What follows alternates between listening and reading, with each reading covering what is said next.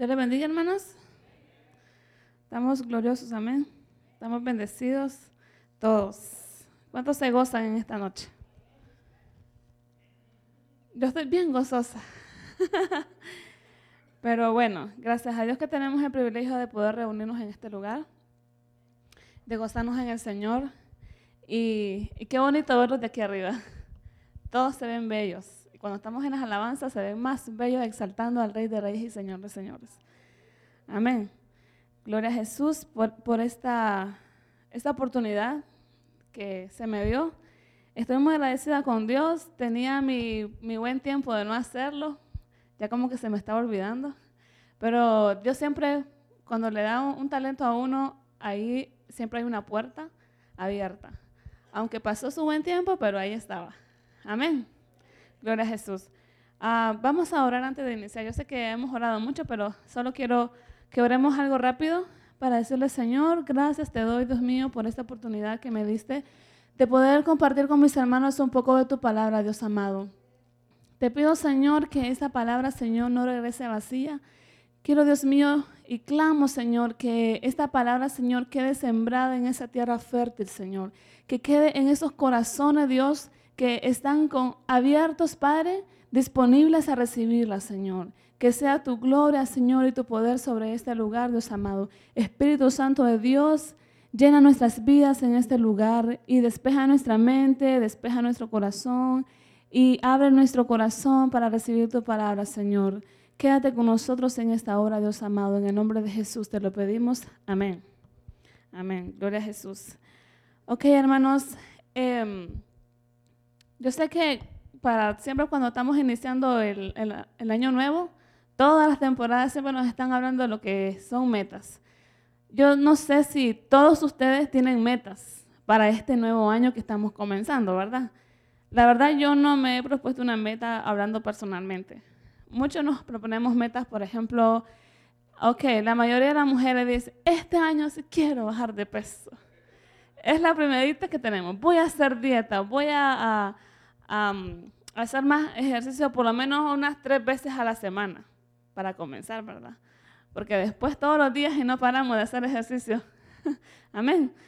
Y hablando de otras metas que como personas nos proponemos, por ejemplo, en los trabajos, decimos yo quiero ser el mejor trabajador de este año, quiero que al final de este año yo ser que me pongan en el mural del mejor trabajador de este año. Es bueno eso, ¿verdad? Proponerse eso. O si no, oh, yo quiero ser buena esposa este año, ¿verdad? Eh, de, a partir de este año, no solo este año. Quiero ser buen esposo, por ejemplo, los hermanos, ¿verdad? No sé los niños también, si tienen algunas metas que se propongan en la escuela, ser los mejores en la escuela, salir sobresalientes en sus calificaciones y ser los mejores, amén. ¿Por qué no, verdad? Si Dios está con nosotros, lo podemos lograr, amén. Gloria a Jesús por eso. Ok, el tema que yo traigo en esta hora es conéctate con Dios. Esa meta es la que nos vamos a proponer como cristianos en este, en este nuevo año, que nos conectemos con Dios. Yo no sé qué tipo de conexión tú tienes hasta este momento, pero si, si estás conectado con Dios al 100%, gloria a Dios por eso.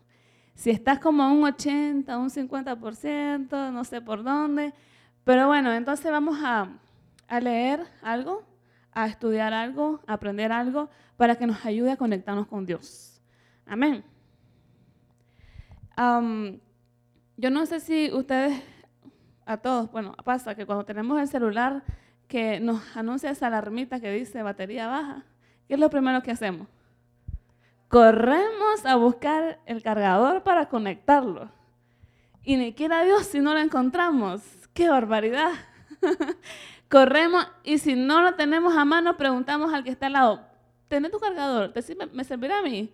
Y no sé, movemos cielo y tierra para poder conectar ese, celular porque se nos está muriendo. ¡Qué barbaridad! Entonces, eh, quiero que este mensaje sea esa alarma que te está diciendo, tu batería se está, se está apagando, hay que recargarla. Amén. Vamos a iniciar con a Salmos 100. Vamos a leer en el Salmo 100. Vamos a leerlo todo, del 1 al 5. Amén. ¿Lo tenemos todos?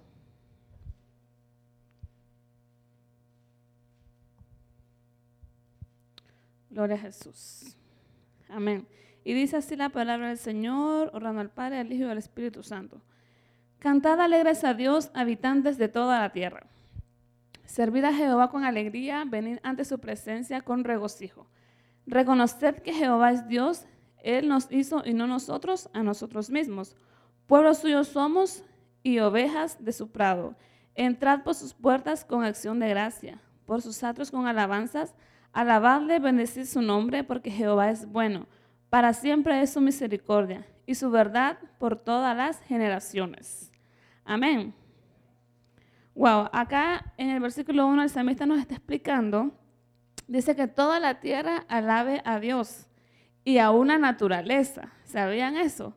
Que la naturaleza también alaba a nuestro Dios.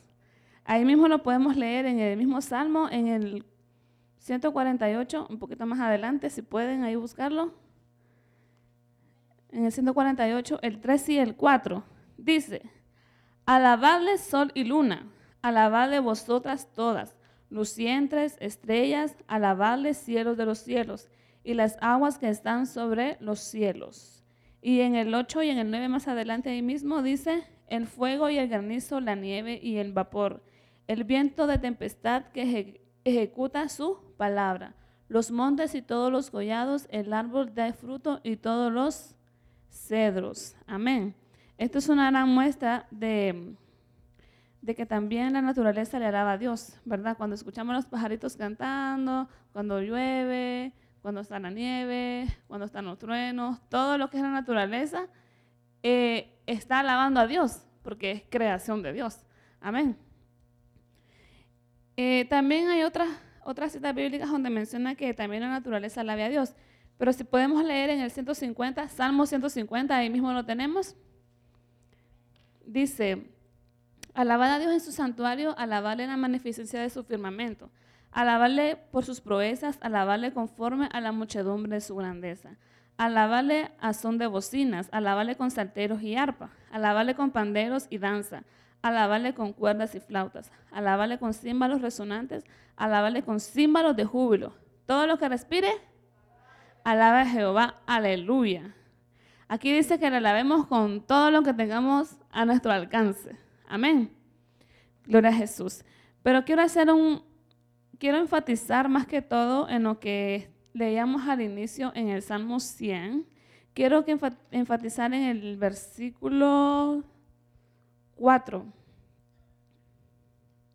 Sí, en el versículo 4 donde dice, entra por sus puertas con acciones de gracia, por sus atros con alabanza, alabable y bendecir su nombre.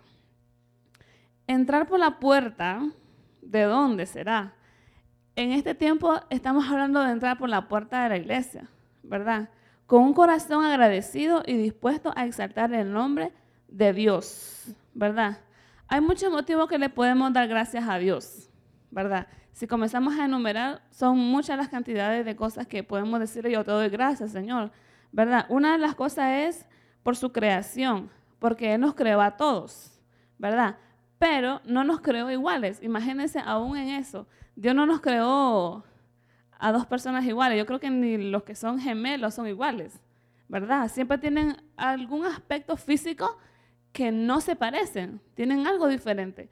Y nos hizo diferente en nuestros caracteres, en los temperamentos. Unos son más enojones, otros son más dulces y así, ¿verdad? Dios esmeró en cada uno de nosotros en hacernos diferentes, con diferente personalidad que Él nos regaló. Amén.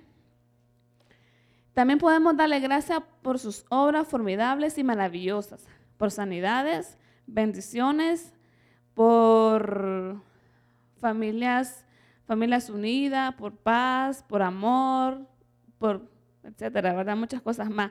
Por la misericordia que Él nos da a nosotros. Y tenemos que darle gracias a Dios porque Él nos tiene paciencia. Dios tiene una paciencia tan tremenda que aun cuando nosotros nos queremos retroceder para atrás como el cangrejo, Él viene y nos levanta y nos agarra y nos empuja a seguir adelante. Él no nos quiere ver derrotados. Amén. Y Él nos da esa, esa gracia de que nos perdonas, aun cuando nosotros somos desobedientes. Porque para desobedecer, hermanos, somos perfectos, ¿verdad? Pero es por la naturaleza humana que somos así, ¿verdad? Tenemos justificación. Pero nuestro objetivo es avanzar y ser obedientes a la palabra de Dios. Amén. ¿Y saben qué es lo que pasa?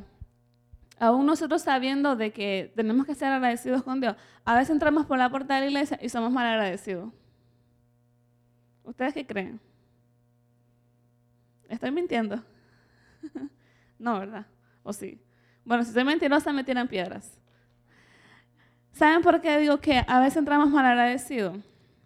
Porque encontré, encontré unos, unos, unas palabritas ahí que, no, que nos pueden caracterizar porque somos agradecidos. Miren, una de ellas es que a veces entramos a la iglesia y entramos distraídos.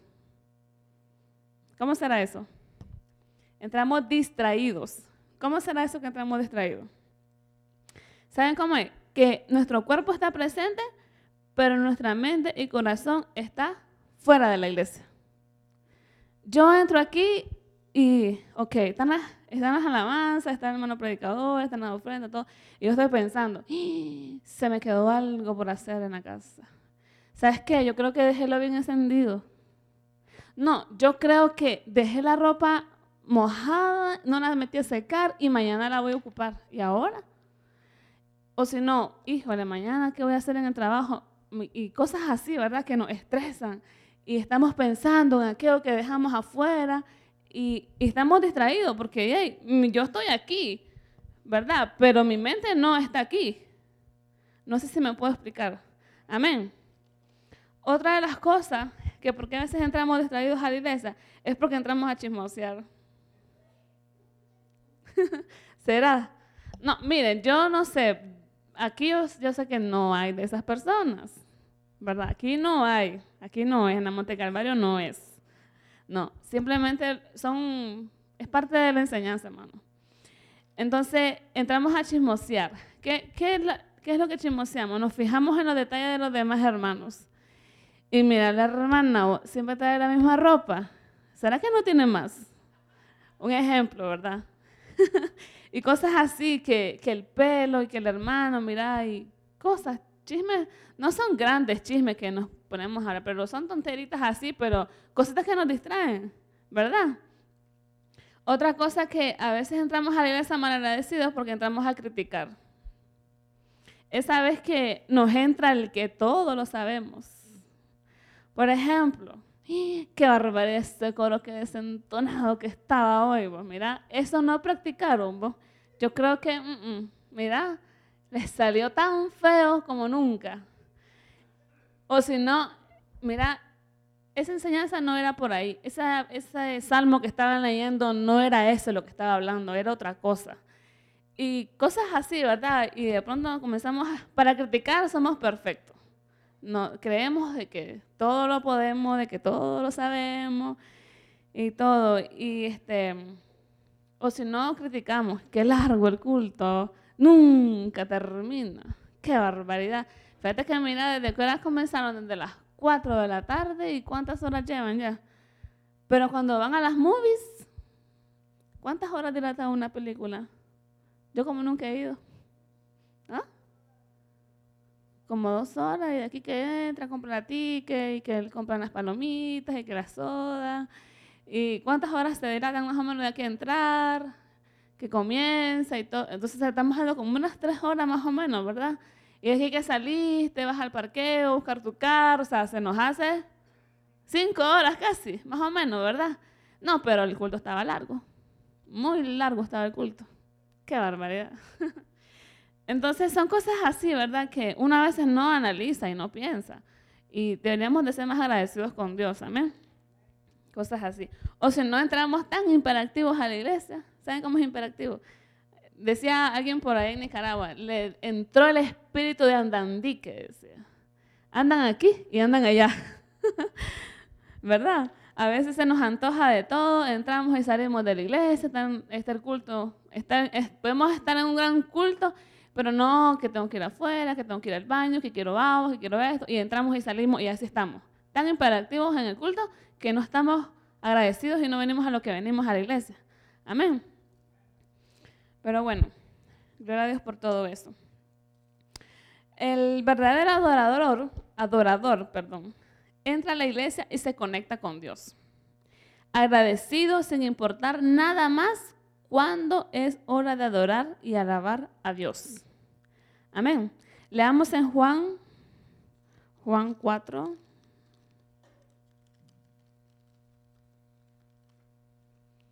Juan 4, vamos a leer el 23 y el 24. Amén. Mas la hora viene y ahora es cuando los verdaderos, verdaderos adoradores adoran al Padre en espíritu y en verdad. Porque también el Padre tales adoradores busca que le adoren. Dios es espíritu y los que le adoran en espíritu y en verdad. ¿Qué dice después? Es necesario que adoren. Qué bonito, ¿verdad? Bonito leerlo y bonito aplicarlo también. Eso es lo que Dios quiere, que entremos y nos postremos a adorarle, que nos conectemos con Él, 100% conectados con Dios. Porque el Espíritu, porque en Espíritu ocurre la verdadera adoración, nos conectamos con Él, con Dios. Porque nuestro Dios, porque nuestro Espíritu tiene sed de Dios, pero la carne lo distrae. Saben que eh, nuestro Espíritu, Él desea estar las 24 horas del día conectado con Dios. Pero nuestra carne es tan débil y tan floja que no quiere, no quiere. Y esa es la lucha que hay. Esa es la lucha que tenemos, que tiene el espíritu, nuestro propio espíritu con nuestra propia carne. Es una gran lucha. ¿Cuáles son estos tipos de lucha? Miren, luchamos por orar. Es tan difícil podernos poner a orar. Y si oramos, oramos un ratitito, así nada más. Y ya oré ya, ya pasó, ya oré. Y, pero nuestro espíritu tiene sed de adorar a Dios. No sé si a ustedes les ha pasado, a mí sí, que a veces estamos dormidos y como que por allá, en lo profundo, estamos como orando, estamos como cantando. No sé si les ha pasado, ¿verdad? Y, y así pasa, ¿verdad? Y, y, pero como que nos damos, nos damos cuenta de que estamos orando, pero, pero estamos dormidos.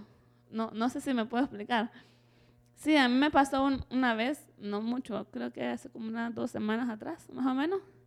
Em, tengo una sobrina que ella está como, estuvo en los caminos del Señor, pero se desvió, ¿verdad? Y siempre estoy hablando con ella y, recordándole de, las promesas de Dios y todo esto. Y entonces en mi sueño yo, yo no estaba soñando, sino como que estaba dormida y estaba orando por ella. Pero después como que me apareció ella y yo le estaba diciendo vos tenés que servirle al maestro. Pero cuando le dije al maestro, me comenzaron los ataques, ¿verdad? De que no me podía mover, de que no podía hablar y me quería despertar y no podía. Y después me desperté y no me podía mover. Entonces yo le comencé a pedir al Espíritu Santo que, que me liberara, ¿verdad? Para ser libre. Y después me desperté. Y, y, eso es lo que pasa, ¿verdad? Este, y yo le conté a mi esposo y, y dice que eso pasa, que, que nuestro espíritu, aun cuando estemos dormidos, el espíritu está conectado con Dios, porque Él necesita de Dios. Amén. También luchamos por leer la Biblia. Es tan difícil leer la Biblia que me da sueño. Otros dicen, no, no, me puedo dormir en la noche. Ponete a leer la Biblia, le dicen. ¿Qué, qué consejo? Ponete a leer la Biblia, le dicen. No sé si a ustedes le han dicho eso. y entonces, y, es verdad, eh, sí, a, veces si no estás conectado leyendo lo que estás leyendo, sí te va a dar sueño, obviamente, como cualquier otro libro. Pero si está interesante, le pones pasión a lo que estás leyendo, más bien vas leyendo y vas leyendo más y, cuando miras, ya casi terminaste de leer la Biblia. Amén. Había una señora, un predicador contaba una ilustración de una señora que esa señora era pobrecita, ahora no tenía dinero, no tenía comida, vivía en una casita bien humilde la casita. Pero el hermano siempre llegaba a la iglesia, a, perdón, a la casa a, buscarla para orar por ella, ¿verdad? Y, de, leerle la palabra del Señor. Entonces la señora le decía, hermano, necesito que interceda por mí, le decía, porque fíjense que yo le dice, no, no, yo oro al Señor, le dice, pero mejor este, quiero que me apoyen en oración para que el Señor me bendiga, porque no tengo dinero, no tengo trabajo, no tengo nada. Y entonces, y el hermano le dice, ok hermano, no se preocupe, vamos a, a orar por usted, le dice, que Dios le va a proveer. No sé si alguien por aquí ha escuchado la historia. La hermana se está riendo, tal vez la conoce. Y entonces, este, ah, ¿qué pasó después? El hermano dijo, ok, yo le voy a poner a la hermana un dinerito en la Biblia, dice, para que cuando ella la abra, mire de que, de que Dios la está bendiciendo, ¿verdad? Entonces la hermana tenía una biblita así, como en una mesita humildita, así en una esquina. Entonces agarró el dinerito, no sé cuántos eran, se los puse en medio de la Biblia y, y se la dejó, se fue el hermano. Hermana le dice, ¿cómo le ha ido? Después otro día que la iba a visitar, aquí hermano, sigo igual, fíjese, está orando por mí, le dice. Sí, le dice, estoy orando por usted, le dice. Y entonces, y, y el hermano le dice, oh hermana, le recomiendo que lea la Biblia, hermana, le dice. Lea la Biblia, hermana, le dice, mire, ahí encuentra promesas de Dios, ahí encuentra bendición de Dios, le dice, ahí encuentra la respuesta que usted quiere, le dice. Y entonces, y, la hermana le dice, sí, hermano, estoy leyendo la Biblia, le decía. Y así, ¿verdad? No sé, no sé cuánto tiempo pasó, pero al tiempo como que el hermano como que se cansó, ¿verdad? Y llegó donde ahí y le dijo, ok, hermana, este, vamos a leer la Biblia, le dice. Ok, hermano, voy a leer la Biblia. Y entonces el hermano le agarró la Biblia y se la abrió. Y eh, ahí mismo estaba el, y el dinero estaba como salido de la Biblia. entonces el hermano le abrió la Biblia y le dice, ya vio, hermana, lo que le pasó por no leer la Biblia, le dice. Y le enseñó de que ahí estaba el dinero. Entonces, ¿qué nos enseña esto? De que leer la Biblia quizás no nos vamos a encontrar el billetito ahí, que sabemos, ¿verdad? si alguien nos pone un billetito en medio de la Biblia para aprobarnos, gloria a Dios por eso.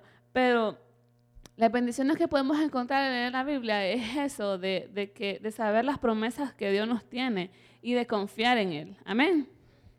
Gloria a Jesús. Otra de las cosas que, que nuestra carne lucha es ayunar. Es rico comer, ¿verdad? Rico ir a todos los lugares y comer de todo y hacer las comidas ricas que nos encantan y todo eso. Pero también nuestro espíritu necesita ayunar. Amén. También nuestra carne lucha en venir a la iglesia. No es tan difícil venir a la iglesia, ponemos pretextos de excusas, sobran. De todo hay, ¿verdad? Que estoy cansado, que mucho trabajo, que no tengo tiempo, si voy a la iglesia, llego noche a trabajar, a qué se supone que voy a llegar a la casa, o si no, el culto es noche, sale en noche y mañana me tengo que levantar bien de mañanita para el trabajo. Y entonces, tiempo nunca hay para venir a la iglesia. Excusas sí hay, sobran excusas para decir no voy a ir a la iglesia, ¿verdad? Pero bueno, lo que pasa es que muchas personas creen de que el daño se lo están haciendo a Dios. ¿Cómo les digo? Como que venir a la iglesia es un favor para Dios. Y no, es para nosotros mismos, porque nuestro espíritu tiene sed de Dios. Amén.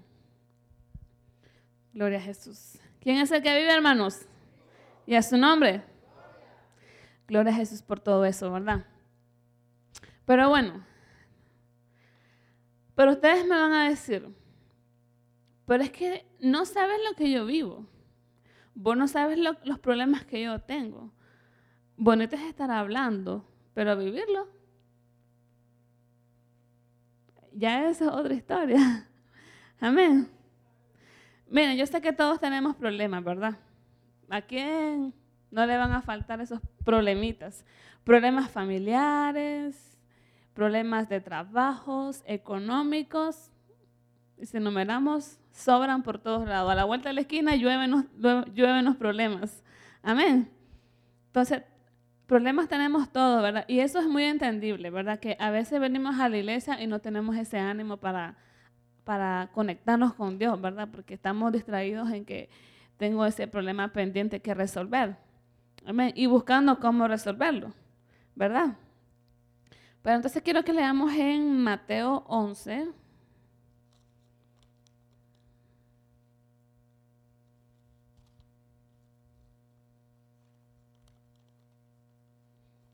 Gloria a Jesús. Amén.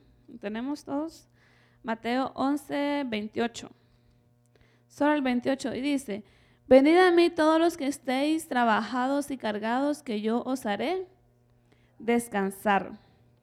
Qué bonita promesa, ¿verdad? Así que no es justificación de decir de que estoy trabajada, de que estoy, de que estoy estresada de la vida, de que, dijo, decía mi sobrino, la vida es dura, tía, me dice. Un niño de 18 años diciéndome que la vida es dura. Eso sí estaba cómico. Digo ¿cómo se le ocurre decir que la vida está dura? Le digo, ¿y lo que te falta? ¿Cómo vas a decirme eso? Entonces, aquí, aquí demuestra la verdad de que, de que no, podemos, no tenemos la justificación de, de que estamos cansados, que estamos trabajados, para, para no, no venir a reposar en el Señor. Amén. Jesús en esta cita bíblica nos está invitando a que depositemos todas nuestras cargas y todo nuestro cansancio, todos los problemas de la vida a Él. Esto nos ayudará a soportar todo y sentirnos libres. Nos dará descanso y paz. Su Espíritu Santo nos guiará para poder llevar las pruebas con la ayuda y gracia de Dios. Amén. Gloria a Jesús. Saben que hay muchos personajes en la Biblia que pasaron por momentos muy difíciles. Saben que son tan difíciles que creo que si los comparamos con los que humanamente pasamos en estos tiempos, mm, no, no llegarían. No llegarían.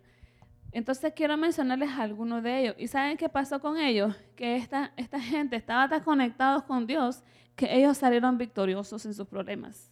Salieron victoriosos porque ellos mantenían esa relación con Dios siempre. Amén. Vamos a leer en Daniel. No sé si cuántos han escuchado esta historia de estos tres hombres que, realmente demostraron que, que, wow, estaban tan contentos y gozosos en el Señor, aún en ese momento tan difícil.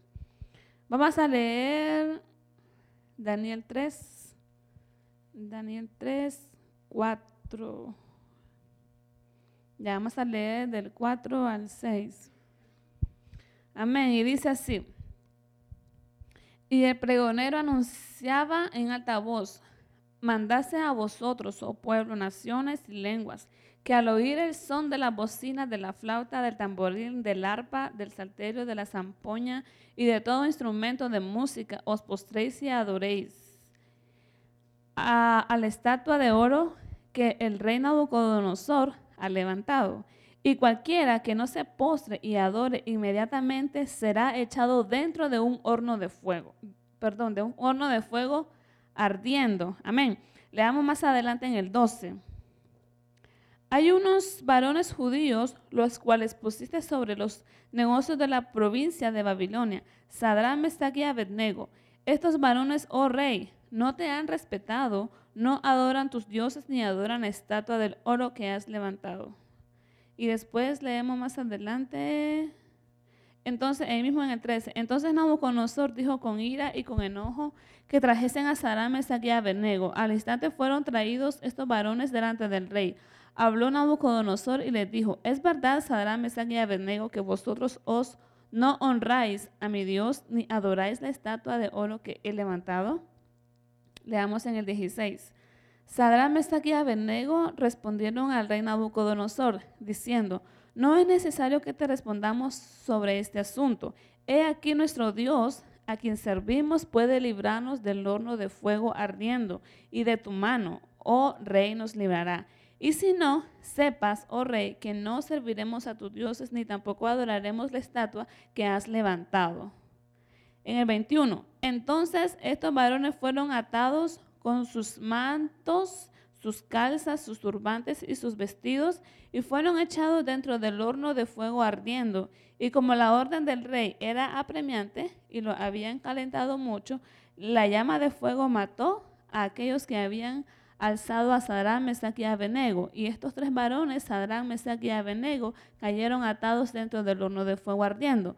Entonces el rey Nabucodonosor se espantó y se levantó apresuradamente y dijo a los de su, a los de su consejo, ¿no echaron a tres varones atados dentro del fuego? Ellos respondieron al rey, es verdad, oh rey. Y él dijo, he aquí yo veo cuatro varones sueltos que se pasean en medio del fuego sin sufrir ningún daño, y el aspecto del cuarto es semejante a hijo de los dioses. Entonces Nabucodonosor se acercó a la puerta del horno de fuego ardiendo y, dijo, Sadrán, Mesach y Abednego, siervos del Dios Altísimo, salid y venid. Entonces Sadrán, Mesach y Abednego salieron, salieron de en medio del fuego. Wow. Esa historia a mí me sorprendió mucho cuando la primera vez que que la leí, wow, digo yo. ¿Y saben por qué pasó esto? Porque dicen que eh, porque ellos tres simplemente no quisieron adorar a un ídolo, a un ídolo que ese rey Nabucodonosor había, había hecho, ¿verdad? Y, este, y a ellos les valió. Ellos dijeron, bueno, nosotros tenemos la esperanza y mucha fe en Dios. Ellos sabían que la ira de Dios iba a ser mayor que la ira de ese rey Nabucodonosor. ¿Verdad? Porque Dios es amor, pero también es fuego consumidor. Entonces, ellos dijeron, ok, Señor, si morimos quemados en ese fuego, gloria a Dios, nos vamos para tu presencia. Pero si tú nos rescatas de ese fuego, va a ser para testimonio, para que toda esta gente mala que está aquí crea de que tú existes. Y así sucedió, ¿verdad? El, ese rey mandó a incendar el, el fuego, el horno, siete veces más que lo que normalmente se acostumbraba a hacerlo. Ahora, imagínense qué cantidad de, calor había en ese lugar. Eso era tremendo. Eso era tremendo, tremendo. Entonces, pero ellos estaban, ellos estaban confiados en Dios. Amén. Ellos fueron fieles a Dios. Ellos no, no se dejaron este, engañar por multitudes. Porque a veces nos pasa de que nos dejamos llevar por emociones, que porque los demás van, yo también ahí voy. ¿Verdad? Y, y quizás eso, ese, ese montón no es de Dios. Y yo ahí voy detrás, ¿verdad? O si no nos pasa de que, de que ellos ahí estaban, les estaban obligando a que adoraran a un Dios, a una estatua, a un ídolo. Pero a veces nosotros tenemos otro tipo de ídolo. ¿Verdad? De que también a veces nos hace desviarnos de Dios. Amén. Pero entonces aquí nos demuestra que ellos tenían absoluta confianza y plena lealtad a Dios. Amén.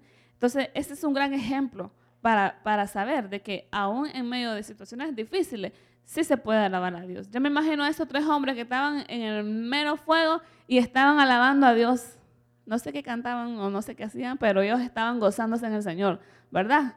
Wow, eso sí es un gran ejemplo a seguir. pasemos a, otros personajes de la Biblia que también nos enseñan este, que aún en medio de situaciones difíciles podemos adorar a Dios. Leamos Hechos 16.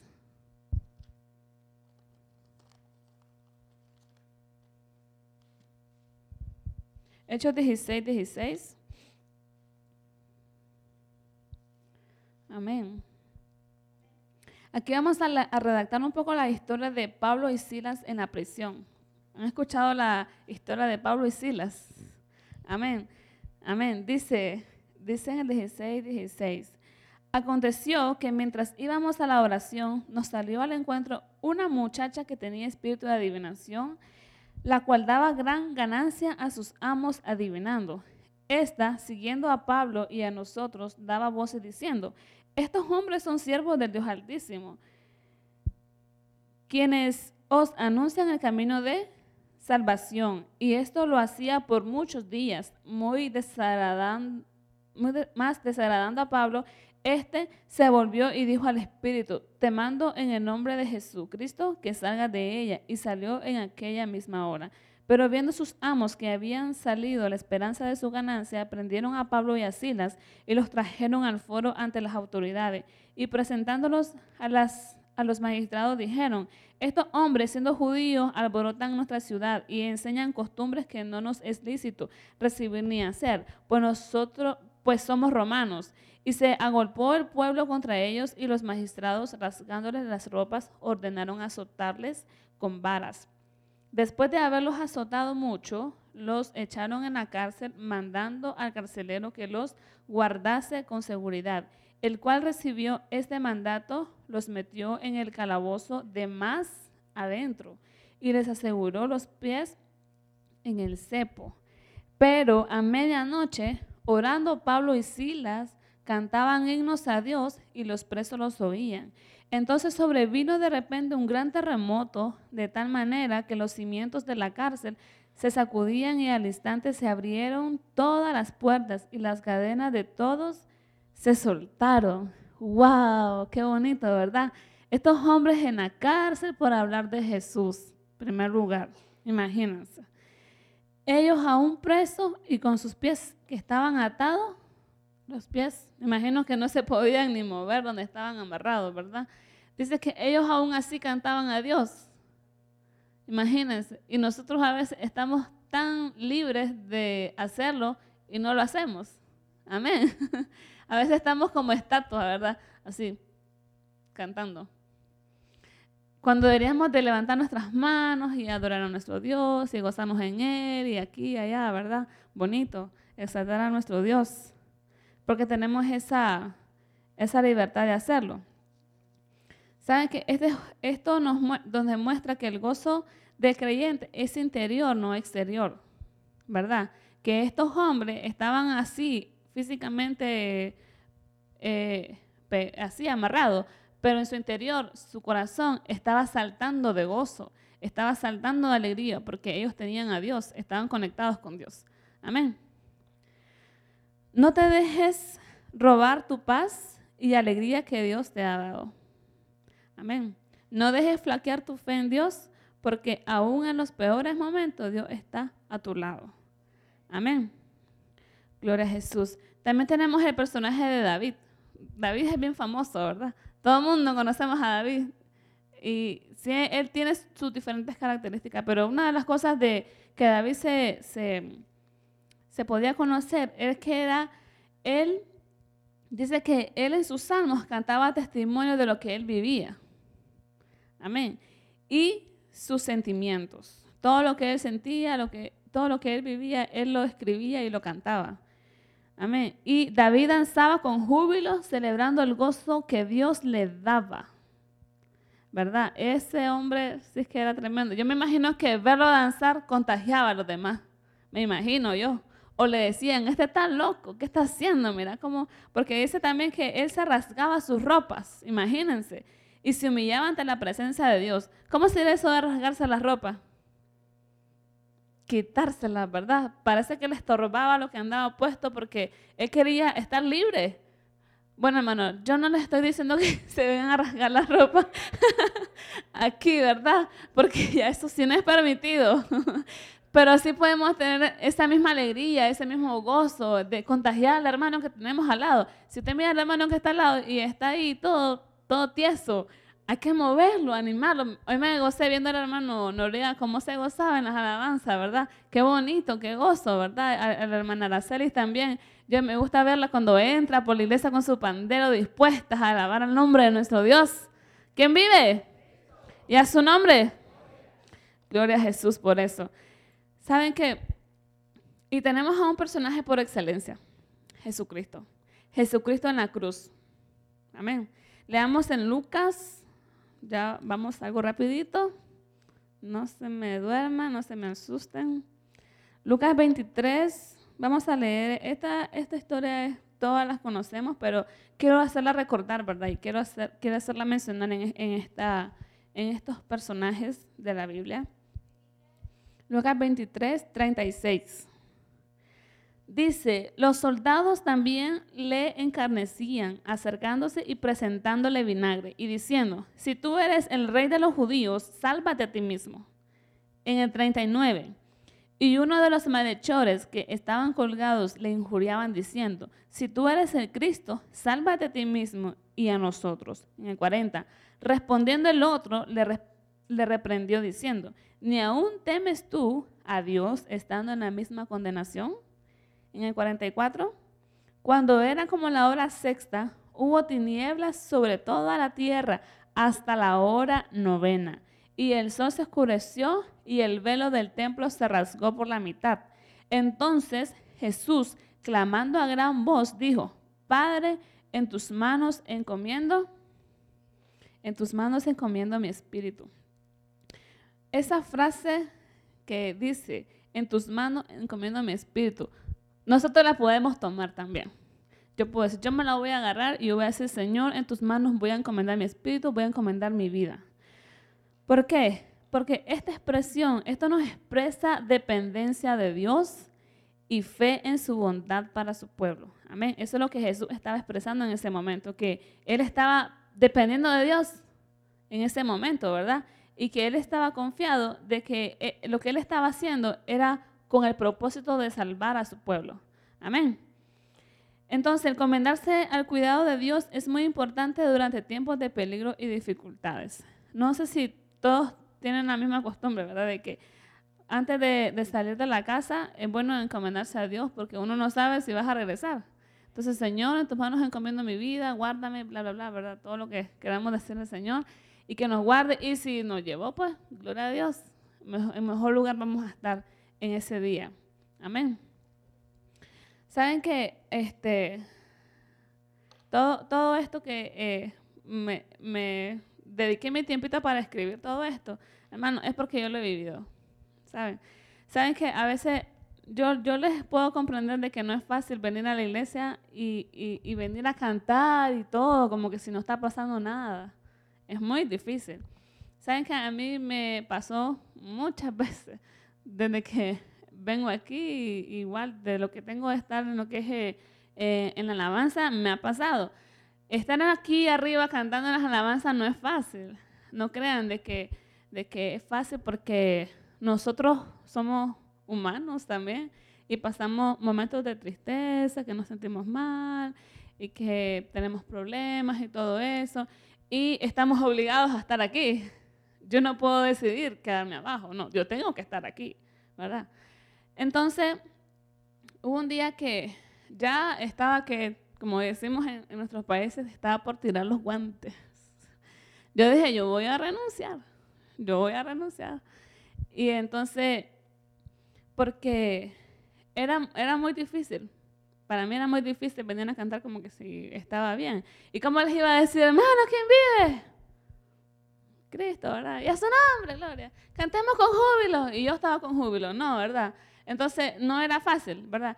Entonces, un día, varias veces me pasó, pero eh, esto fue reciente, creo que como para septiembre más o menos, no se me olvida.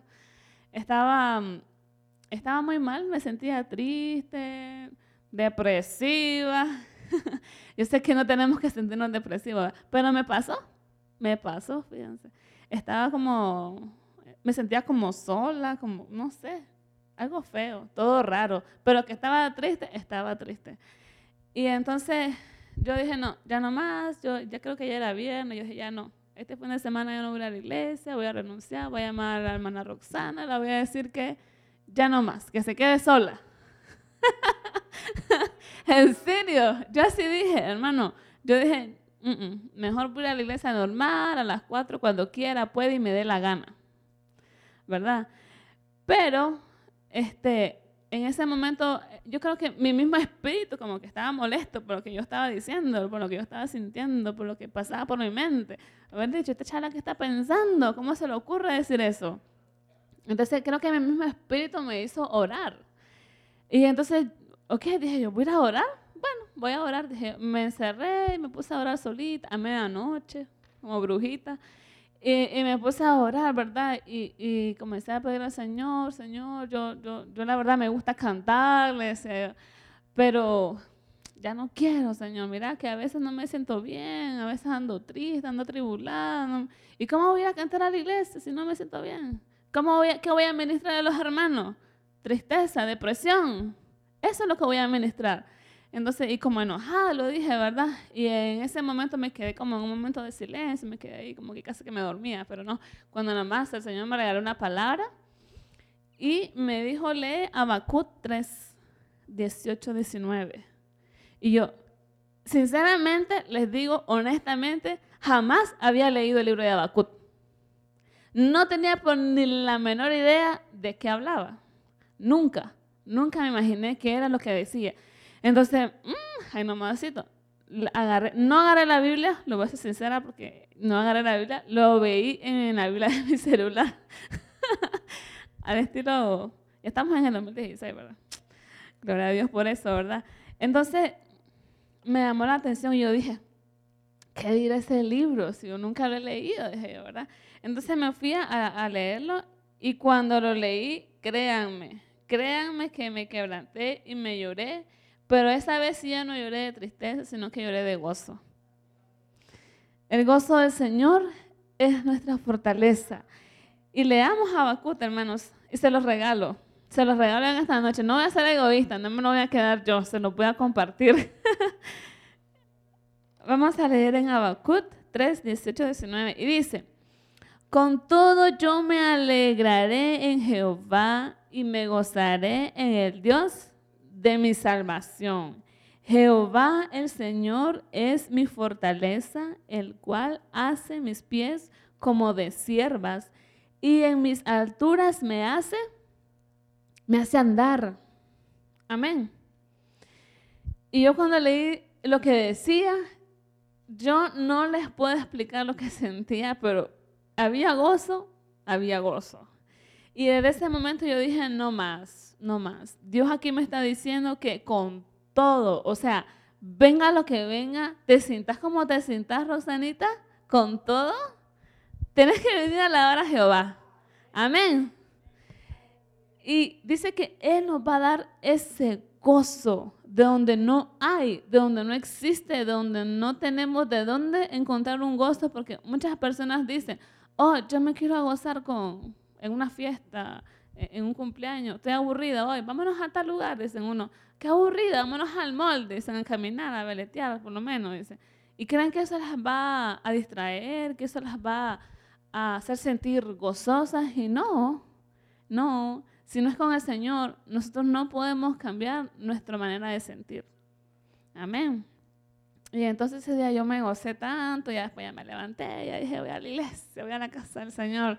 Y desde ese momento, no yo no he vuelto a decir que no quiero venir. Ahora mi gozo es el Señor y yo le sirvo a Él, no al mundo. Y, y, Él es el que me consuela, Él es el que me da la fortaleza y estoy muy agradecida con Él porque me ha dado el privilegio de estar aquí, porque Pudo haber sido otra persona que estuviera en el piano. Pudo haber sido otra persona que estuviera cantando. Pero no, Dios me cogió a mí. Qué envidia, ¿verdad? Gloria a Jesús por eso. Saben, hermanos, si nos conectamos con Dios, logramos perseverar en las tribulaciones y alcanzamos la victoria en Cristo Jesús. Amén. Porque sabe que si, si estamos 100% conectados con Dios, nuestra perseverancia va a ser al 100% también. Porque miren, si, bueno, yo tengo muchos testimonios que darle. Si pasara contándole, voy a pedir al pastor un día, Señor, yo le quiero dar todos mis testimonios, hermano. Pero este testimonio sí se los quiero dar porque fue un momento de tribulación que pasamos como familia. Mm, bueno, en Nicaragua, con mi mamá, mis hermanos y todos ellos. Pasamos un momento muy difícil y aún en eso nosotros perseveramos en oración y Dios nos dio la respuesta. Fue increíble. ¿Saben que esto fue, hmm, ¿hace cuánto? ¿Siete años? Más o menos ocho años por ahí. Siete años. Siete años fue, sí. Mi papá estaba mm, enfermo, a él le detectaron cáncer terminal, ya prácticamente le dijeron que se fuera a su casita a esperar el día que, que se fuera. Y que te digan eso, que te lo saquen del hospital y que te digan llévatelo a tu casa porque aquí ya no podemos hacer nada, eso es muy duro. Y que nos dijeron que si se ponía mal, que si le daban esos dolores que le daban siempre y todo, que si lo llevamos al hospital, que no lo iban a aceptar porque ya no había nada que hacer. Entonces, ni modo a tenerlo en la casa, ¿verdad? Y ahí estuvimos y todos mis hermanos, mis hermanas, yo tengo este, cinco hermanas, mujeres y dos varones, somos bastantes. y este, es que en ese tiempo no había tele, hermano. Ahora no tienen iPad, dicen. Yo tengo iPad. Gloria a Jesús. Entonces, este, bueno, dije eso porque ya me iba a poner a llorar. Eh, ¿sabes? Sí, es triste recordar a veces por los momentos que uno pasa, pero es bueno contarlo porque ayuda a fortalecer a otros hermanos que quizás están en, la misma situación, ¿verdad?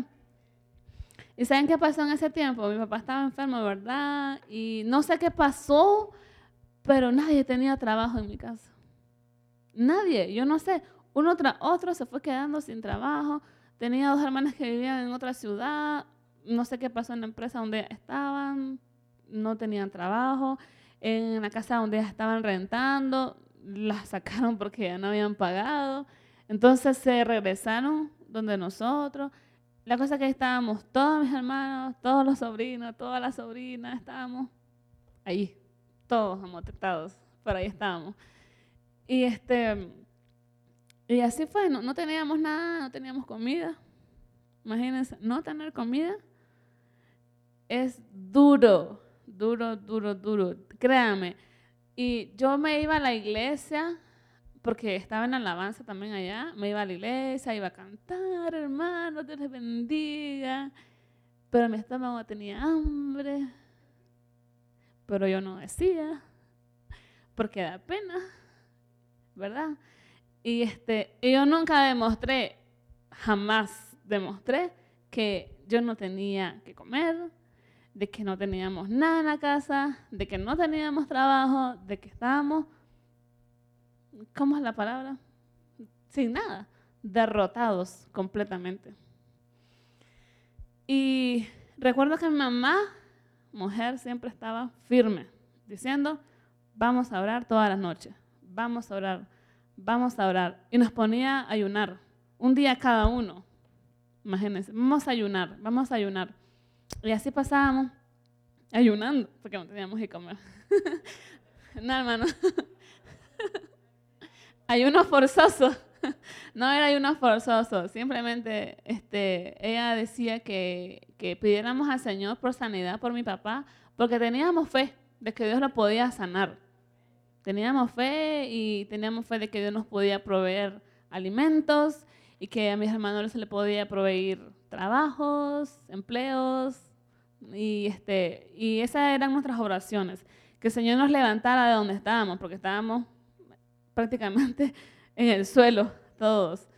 Y este, pero mi mamá siempre estaba al frente de toditos y nos decía, vamos a orar, vamos a ayunar hacíamos vigilia, amanecíamos en la casa, todo orando, cantando, como que si no nos pasaba nada.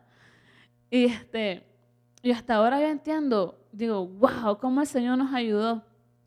Y recuerdo que hacíamos vigilias en la casa, yo me iba a la iglesia, yo iba a cantar, yo iba a todas las actividades. Y, y así, mi papá a veces le daban sus ataques de que, de, del dolor, y todo eso, en ese momento ya nos poníamos tristes y preocupados, estresados, no sabíamos qué hacer. Pero ahí el Señor nos, unió a todos por un propósito.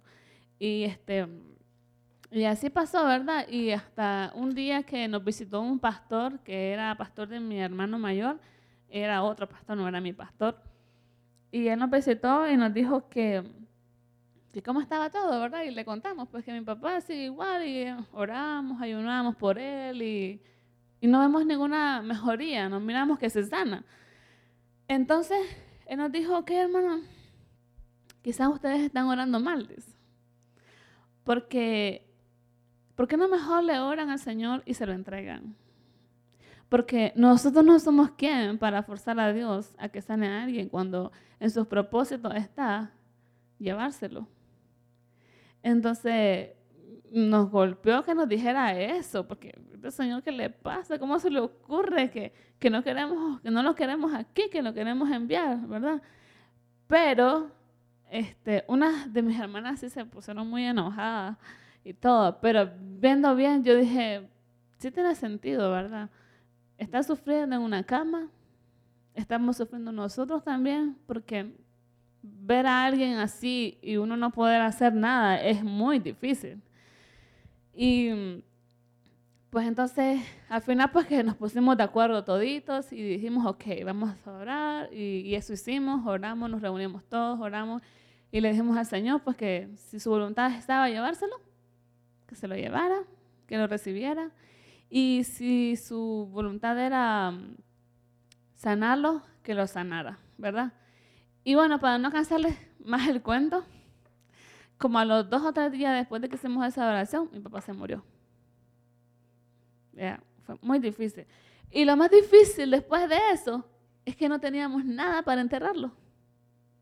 No teníamos ni ataúd, no teníamos terreno para enterrarlo en el, en el cementerio, no teníamos nada que ofrecer a la gente que iba a llegar, no teníamos nada. ¿De dónde salió? Dios mandó todo lo que se proveyó. Pareció un primo que ni... Ya, ¿saben que Dios usa hasta las personas en conversa? Wow, yo me quedé asustada porque ese muchacho ni quiere nada con Dios, son 100% católicos, católicos a su manera. Pero él dijo, no, no, se preocupen, yo estoy pagando un ataúd en la funeraria, solo vamos a traerla. Yo, ok. Y también tengo el terreno pagado ahí en el cementerio, vamos. Wow, ¿verdad? Y así salió todo. Con los alimentos, ustedes saben que, bueno, en mi país, en, en las velas lo único que le dan a las, personas que llegan es café con pan, ¿verdad? Pero ahí no, hermano, hasta comida había. Imagínense. Eh, todas las hermanas de la iglesia donde nosotros íbamos eh, comenzaron a llevar cosas, llevaron sodas, llevaron arroz, llevaron pollo, llevaron de todo. La cosa que se hizo, comida. Y unas primas también, que ni cristianas son, estaban en la cocina y decían, mira, dice, nosotros hicimos un, un poquito, una porra así de, arroz. Dice, yo no me explico cómo se le dio de comer a tanta gente. Entonces, ¿qué más pues? Y, y, la cosa es que no fue duro cuando ya fuimos a enterar a mi papá, pero cuando regresamos a la casa ya sentí como, como un alivio, pues, y, todo era en los planes de Dios, ¿verdad? Que nosotros a veces forzamos a Dios a que nos dé algo cuando en los planes de Él no está, ¿verdad? Entonces, siempre que este, todo en las manos de Dios, ¿verdad? Todo en las manos de Dios, que así lo, lo, lo logramos. Sin Él no somos nada, no somos nadie. Amén.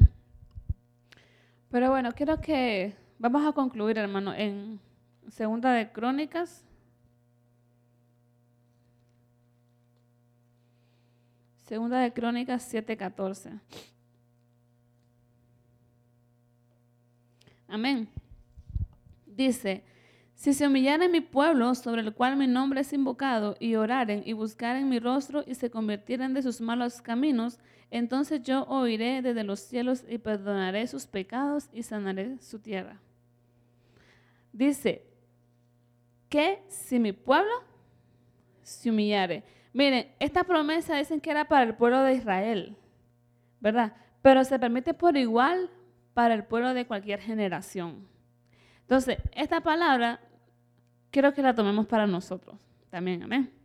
Dice, si mi pueblo se humillare sobre el cual mi nombre es invocado y oraren y buscaren mi rostro y se convirtieren de sus malos caminos, entonces yo oiré desde los cielos y perdonaré sus pecados y sanaré su tierra. Amén. ¿Sabe qué es humillarse? Humillarse es dejar el ego, el reconocer que sin Dios no somos nada, arrepentimiento y compromiso. Ese es humillarse. Dios quiere que nos humillemos ante Él. Amén. Quiere que oremos. ¿Orar cómo? Clamar a Dios por misericordia, orar fervientemente y constante. Orar sin cesar. Todo el tiempo que tengamos el momento, aún si, aunque andan ahí manejando, ¿verdad? Pero hoy pueden ir orando, a como sea, siempre mantener esa comunión con Dios y no soltarnos de su mano jamás. Buscar su rostro, volverse a Dios con todo el corazón y anhelar su presencia, así como lo anhelamos cuando nos recién convertimos. Yo sé que cada uno de nosotros tenemos esa historia cuando venimos a los pies del Señor. ¿La recuerdan? Amén. Yo me acuerdo, yo estaba niña. Tenía 16, 17 años más o menos, porque yo vengo de una familia católica, 100% católica. Ya. Entonces, y yo me acuerdo que yo me iba escondido de mi mamá a la iglesia. con mi hermana. Decíamos que íbamos para otro lugar y no, nos íbamos a la iglesia, a los cultos, porque estaban en campaña. Eso era tremendo. Y aquellos cultos y aquellos coros de fuego, aquel avivamiento que había. Y yo me acuerdo que el Señor nos bautizaba, nos revolcamos en el Señor y llegamos a la casa después con mi hermana y calladitas entre las dos comentando. ¿te acuerdas cómo nos reministró el Señor? Así, pero calladitos que mi mamá no nos escuchara, ni quiera Dios. Porque se ponía enojada, ya andan con esto evangélicos ustedes, decía. Y se ponía bien molesta ella, ¿verdad? Y ahora, imagínense, ahora después nos regañaba, vamos a orar, decía, ustedes no buscan cómo orar. no, lo que hace el Señor, ¿verdad? Wow, yo, yo después decía, hasta mi mamá decía yo. Pero bueno, gloria a Dios por eso, ¿verdad? Y sí, tenemos nuestra historia cuando, cuando nos reconciliamos, cuando, perdón, cuando nos, nos conocimos al Señor. Y qué bonito fuera que ese primer amor que tuvimos, mantenerlo siempre. Si sentís que ya como que se está yendo lejos, lejos, pues entonces hay que agarrarlo y no soltar ese primer amor y mantenerse así, siempre. Amén. Entonces, ¿cuál es mi mensaje para terminar, verdad, hermanos, en esta tarde? Es que entremos por esta puerta, humillándonos en la presencia de Dios, orando con clamor y súplica y orando y alabando su santo nombre. Amén. Dejar todas las preocupaciones afuera, no las traiga aquí, aquí no las queremos, hermano. Aquí no las necesitamos. ¿Sabes que Délas afuera, deja afuera su saquito, allá déjelo en su carro si quiere. Pero aquí no lo anda trayendo, aquí no las queremos. Oiga, y, y entremos aquí a esta iglesia con un corazón agradecido con Dios y que nos conectemos con Dios desde que entremos. Y si el hermano del, del, del lado le está molestando, no me estés hablando ahorita, háblame después. Allá afuera, cuando estemos con el cafecito, me hablas. Aquí no. Aquí no, ¿verdad? Mejor conectémonos con Dios, que a eso es que venimos. Porque, ¿qué más podemos hacer para darle gracias a Dios? ¿Qué más podemos hacer? ¿Habrá algo mejor?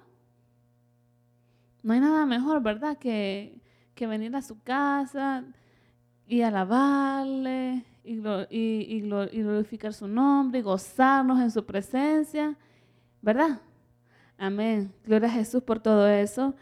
Vamos ahora para terminar, hermanos. Gracias, Señor, por este momento.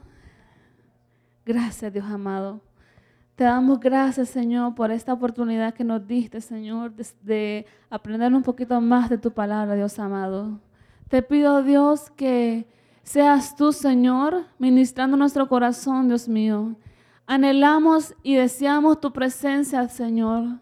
Anhelamos que tu Espíritu Santo ministre nuestras vidas, Dios.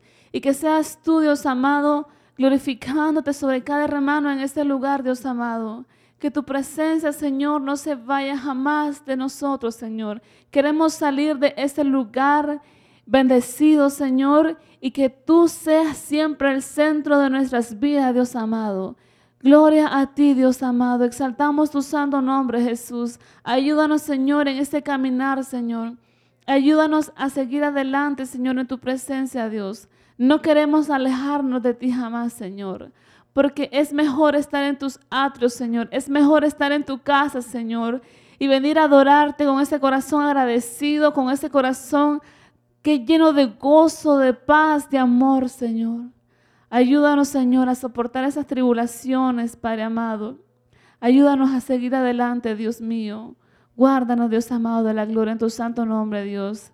A ti toda la gloria y todo el honor, Señor. Bendito y glorificado eres, Dios amado. Santo eres Dios. Gloria a Dios. Amén. Dios les bendiga, hermanos.